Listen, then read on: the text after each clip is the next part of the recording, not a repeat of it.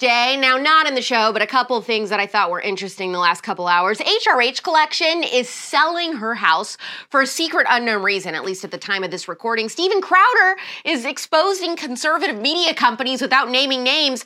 And someone said that guy, George Santos, had a burner account on Twitter with a raccoon as his profile picture. That last one is not verified, but I believe it. Alex Clark, and this is Poplitics. I cover pop culture news of the day, but I'm not woke, so thumbs up and subscribe.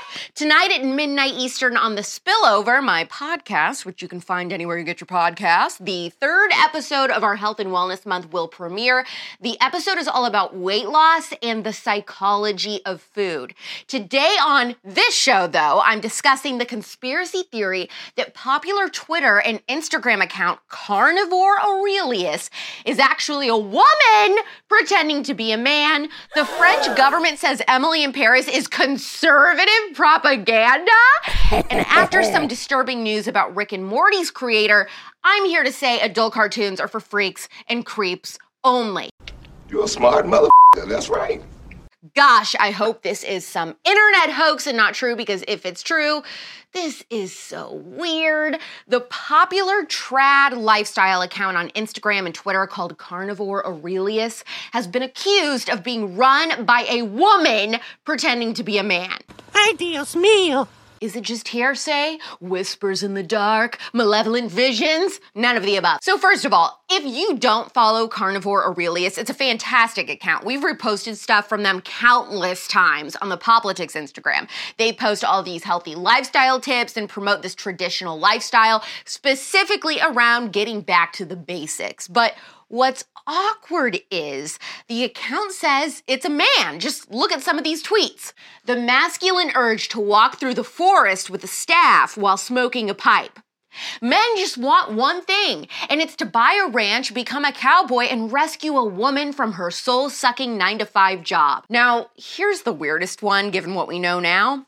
Boys want arm candy. Men want someone who isn't on birth control, is loving, graceful, who wants to buy a farm, start homesteading, homeschool the kids, who's obsessed with cows, and is dying to make fresh breast milk ice cream. Hey, I'm sorry if I made you uncomfy. Someone pointed out that since Carnivore Aurelius is also a brand, they sell healthy snacks like beef liver and steak crisps, they'd have to be registered publicly with the government. Now, what was discovered will shock you carnivoreaurelius.com is registered to a woman named Kalia Taylor.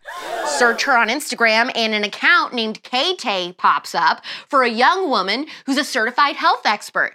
And she is the woman Carnivore Aurelius describes that he always wants and can't wait to marry. I mean, look at her natural makeup, naturally beautiful, sundresses. Okay, sure, I look like this right now.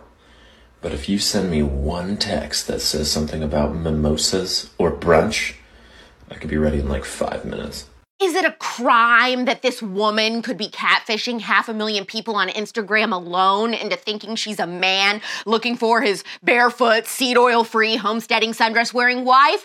No, of course not. But it's just kind of funny because the more I thought about it, I was like, well, of course. I read the things he posts and I'm like, how on earth does this man just get it? I've never heard a man talk this way. Like, how does he know these things? It's like every conservative, traditional woman's dream man. Prince Charming. And then it clicked.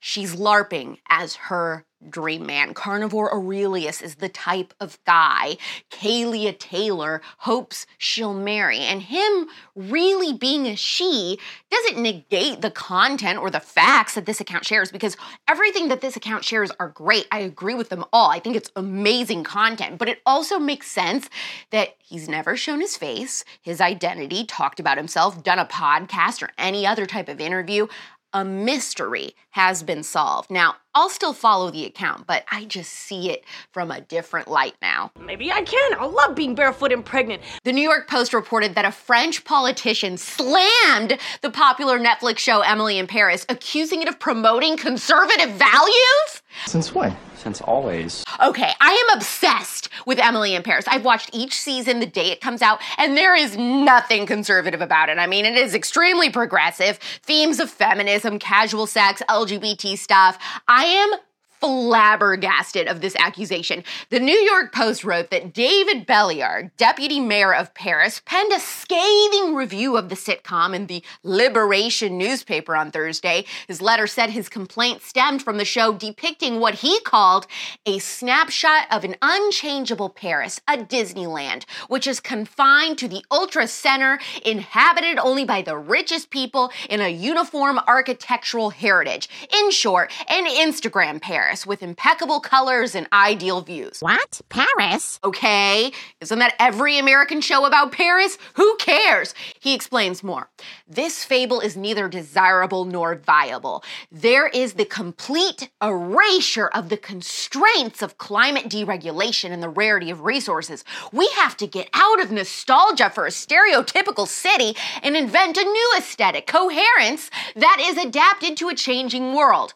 Oh, okay, so the show is conservative simply because it depicts Paris as magical and romantic and beautiful and not burning down with scenes of Greta Thunberg climbing to the top of the Eiffel Tower like King Kong. Got it.